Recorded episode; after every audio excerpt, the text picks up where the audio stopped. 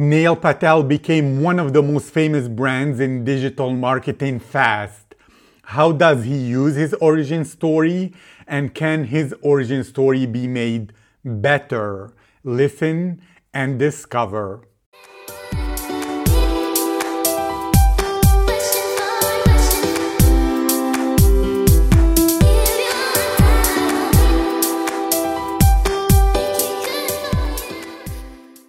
Hi, it's Aziz here, and this is the origin story from Neil Patel.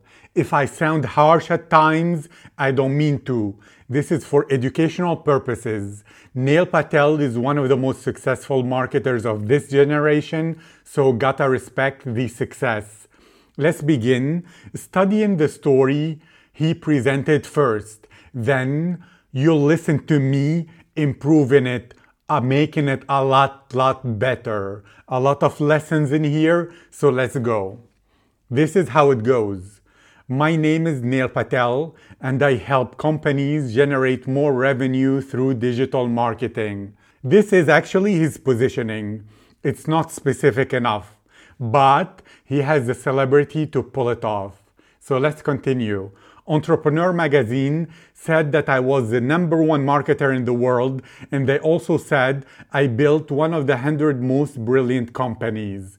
So, this is the reason to believe him. It's an authority praising him. This section is for self aggrandization, and he does this because what others say about you is supposed to be an honest signal. It's a lot more believable than what you say about yourself. Let's keep on. I started my very first website at the age of 16. I took all the money that I earned from working in an amusement park and I paid the marketing firm. The marketing firm provided no results and I quickly learned that I wasn't alone. This is to create a common reality with his audience, who probably fears using marketing firms and getting no results or had such an experience before. Another point, by sharing this, his misery, he's trying to become real in their minds. But this is not enough. There isn't much emotions in his words, and this is the big weakness of this story. It's too analytically made, it's too sterile. Let's go, keep going. Out of frustration and from being broke, I had no choice but to learn marketing come on, this is, yes, him sharing his reason why he does what he does. And it's uh, kind of the reluctant hero story arc appearing in here. But this is, you know, the opposite of what great writing is supposed to be about. He's telling, not showing. He's going oh, out of my frustration and from being broke. Well, how? Describe that frustration. Uh, tell us experiences of how you were broke. Make it real. This is just too abstract, too conceptual. Let's keep going. My first client was a power supply manufacturer. I helped him generate another $25 million in sales. So it's more self aggrandization, reason to believe, uh, demonstration. It's all about increasing his status. Let's keep going. And from that point, I realized the power of marketing. I helped everyone that I could, and I built my reputation by being honest and over delivering. Honestly, this section is not good. It makes claims that the mind will resist. Only people who are already fans, are already heard of him, and were recommended by someone they trust to trust him, will be okay with this. Most people will just feel this is filler claims that are unsubstantiated and bragging. Let's keep going. I've helped companies like Google, NBC, Viacom, General Motors, eBay, but nothing is more satisfying than helping small business owners succeed. This is self aggrandization and, you know, what Dan Kennedy will call the company that keeps you. So that's what he's talking about, is the reason why he does what he does and the success. But what he's sharing there that uh, if nothing is more satisfying than helping small business owners is because people will wonder if you're getting paid the big bucks by huge companies why will you help me for so much less? He's saying it's satisfying. And this is too general which reduces the believability. It's not good And remember, there is a difference between believability and credibility. He has credibility. A person can be credible, which means their skills uh, are proven, they can demonstrate their abilities, they can be trusted. But claims that someone makes can be unbelievable. They can lack believability because they might be way outside of the reality of the audience or not backed up by proof. So he's increasing and skyrocketing credibility, but the believability is not there. So let's continue. I founded four multi million dollar companies and I've learned all the mistakes that you should avoid. So the execution of this is not good, it's bragging, but the idea is great that his experience allowed him to learn the mistakes he'll help them avoid. This is solid. Let's keep going. I've written about this them on Forbes, Entrepreneur Magazine, Inc., Fast Company, and even on my own blog, More Self-Aggrandization. It's so awesome to know that colleges all around the world are teaching my material in this classroom. This is humble bragging when people start words with, I wasn't always blah, blah, blah, or it's uh, so gratifying to, or it's so awesome to know. Uh, it's self aggrandizement, it's um, humble bragging. And I remember there was actually scientific research that people will respect someone outright bragging more than someone who's humble bragging. But hey, he has the celebrity to make this be okay, but it's not executed well. Imagine if he had a proper um, origin story, how things will be. So let's keep going. Over the years, I've received awards from the President of the United States, the House of Representatives, and the United Nations. So more self-aggrandizement. He's using the authority trigger from Cialdini that the more he raises his status, the more people will believe what he says and obey and follow him. Let's keep going. People believe marketing is expensive and difficult.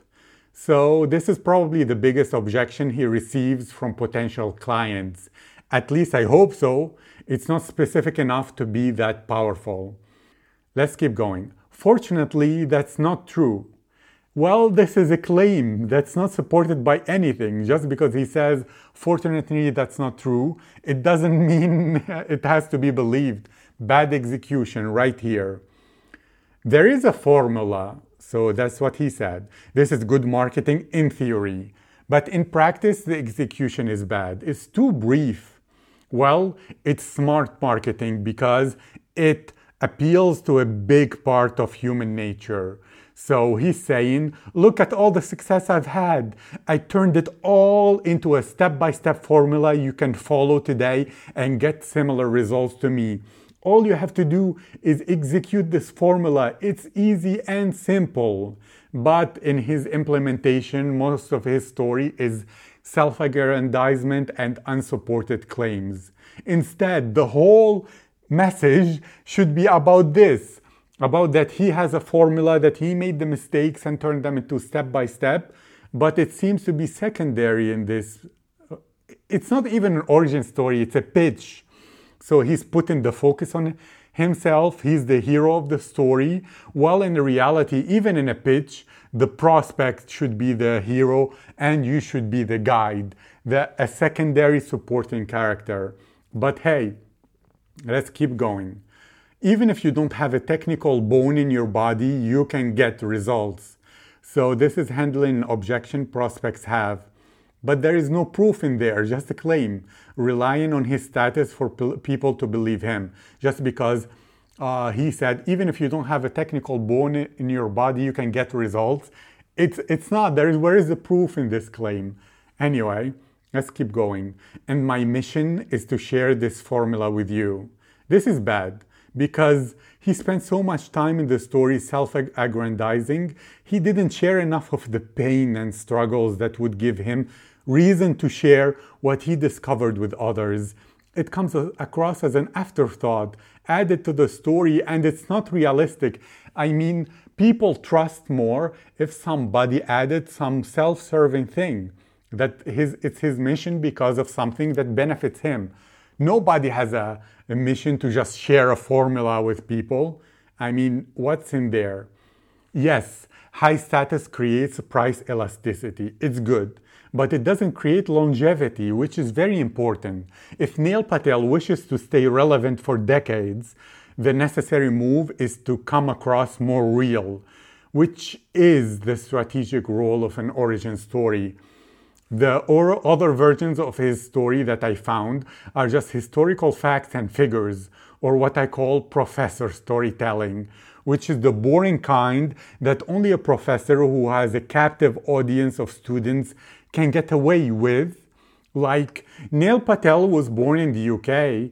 At the age of two, his parents moved to California, and like all immigrant families, he, they struggled in the beginning, blah, blah, blah, blah, blah no emotions, no impact, no nothing, total waste of words. Again, I'm not taking anything from the success of Neil Patel or being a hater or, or from his ability. The guy knows what he's doing. But when it comes to his origin story, it's not well done, whether it's the facts and figures that professors would use or whether it's a pitch.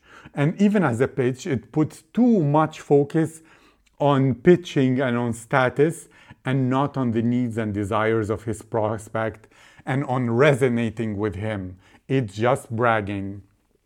So, the purpose of the origin story is to reveal you're a real person to your audience so that they know you're human, not just some character on the screen that they cannot relate to. So, I scoured the internet, pulled facts from his life, then I used experiences and emotions from my own story and to extract the right emotions and create a new origin story for Neil Patel. I don't know which emotions he had through these events. I would need to interview him to extract the most powerful, juicy emotions that are personal to him. But it seems he always has the, had the goal of making at least $1 million.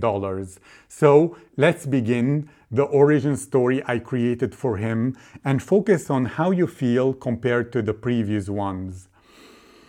My crazy story started in California when my parents brought me here with my sister when I was just two years old. I remember this as clear as today, waking up in the morning and watching my mother leave bright and early to walk five miles to a job she hated. I was a child, too young to understand our situation until I turned 15 and adulthood smacked me right in the face. The only job I could get was cleaning a theme park all day long. The only thing that my hands touched was trash. The only thing my nostrils inhaled was vomit. It was a disgusting introduction to what my whole life will be if I didn't find a way out. All I wanted is to be rich enough to get out of this and to finally have a life, a proper one. I got seduced by the pitch of a company promising me heaven and earth if I went door to door to sell a $1,600 vacuum cleaner. And that was my day, waking up early in the morning to knock on doors, offer to clean carpets for free. They always said yes to this part. Then, after breaking my back cleaning carpet after carpet, rejection was just waiting me, another closed door.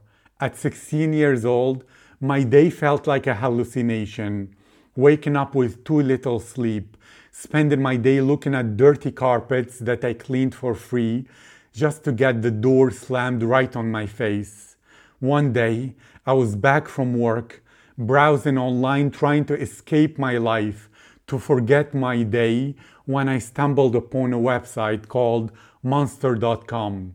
And the light bulb just exploded inside my head. They're making the big bucks. This doesn't look so hard. Let me try this too. I was done with my life, done with seeing my parents struggle, done with having at 16 a life that would turn my hair gray in two years or less, guaranteed. So I borrowed, begged, and used all my savings to copy Monster.com and bring to the world Advice Monkey. I was so excited. I felt so alive. People were actually coming to read things on my new website. I felt like I mattered, that I had a chance to succeed, but this didn't last long. I had no idea what to do, no idea how to earn a living from my website, and the money just ran out. Time ran out. My website terminated, done, finished. That night, I just went home, straight into bed, curled up in, like a ball, cried. I cried, I cried and cried and felt my tears burning down my cheeks. Life is way too hard. This isn't what I signed up for. This is not what I was promised. This is not how things should be. In that moment, I had a choice to make either to give up, to surrender, to let my soul die inside me and to stop trying, or to resist, to refuse, to say no to the rejections of life, to keep going, to keep trying. There wasn't really a choice. I cannot give up. I cannot accept to die inside. I turn into one of those many walking zombies who gave up their dreams and accepted mediocrity. So I chose to resist, to rebel, to refuse, and to open all doors I could find to make it out. For some reason, I had it in my head that this number, $1 million, will make all my dreams come true. It's my ticket out. This should be my goal, my salvation, $1 million. So I went out and I shared what I've learned from my failed website everywhere I could, like a zealot missionary fighting for his faith. I was fighting for my life. And most doors were closed. But one day, making a speech about bringing traffic into websites, the son of the owner of Elpac Electronics was listening. He came to me and offered me a meeting with his father. I was ecstatic. That night, I was over the moon with happiness. I was singing at home like a madman, I can finally get a little something, some success in my life, some hope. And my upstairs neighbor noticed. He knocked on my door to ask what's going on. I'm not usually that loud, I'm quiet. And I poured all my heart out. I told him everything about my life, my dreams, my struggles, my hopes, and this opportunity. Oh my God. His name was Andy Liu. And that day was the luckiest day of my life so far. I didn't just secure a meeting with a big company when I was just 16, but Andy Liu turned out to be a brilliant business mind who took me under his wing to mentor me, to teach me all he knew about real world sales, marketing, and business building. That night, my heart was beating so fast that I barely could hear him speak. That night, we spent it preparing for that important meeting the next day, the meeting that could change my destiny. That's enough. Half an origin story is enough for us today. We're running out of time. But do you notice the difference? Do you feel how, after this story, compared to the other ones, how do you feel? Do you feel more empathy and closeness to Neil Patel? Yes, it works. This is the power of becoming real. You matter. You become three dimensional. You become a part of the listeners' lives and become ingrained in their narrative, which is what creates true fans, which is what creates real legends, which is what gives brands and people longevity and stay in power so that they don't become forgotten, so that the day doesn't come where people say, Neil Patel who? Not risking to be forgotten the next time someone new and shiny comes up. Anyway, like I said, we're running out of times. I see uh, it's quite late already. I hope you'll think about how to flesh out your own origin story because this is powerful and to use it for your own powerful personal positioning everywhere. And if you have any questions during this process about anything, email me at mentor at storybonding.com. M E N T O R, mentor at storybonding.com. I read all emails personally. Keep being awesome, keep being authentic to your glory and beyond. Goodbye.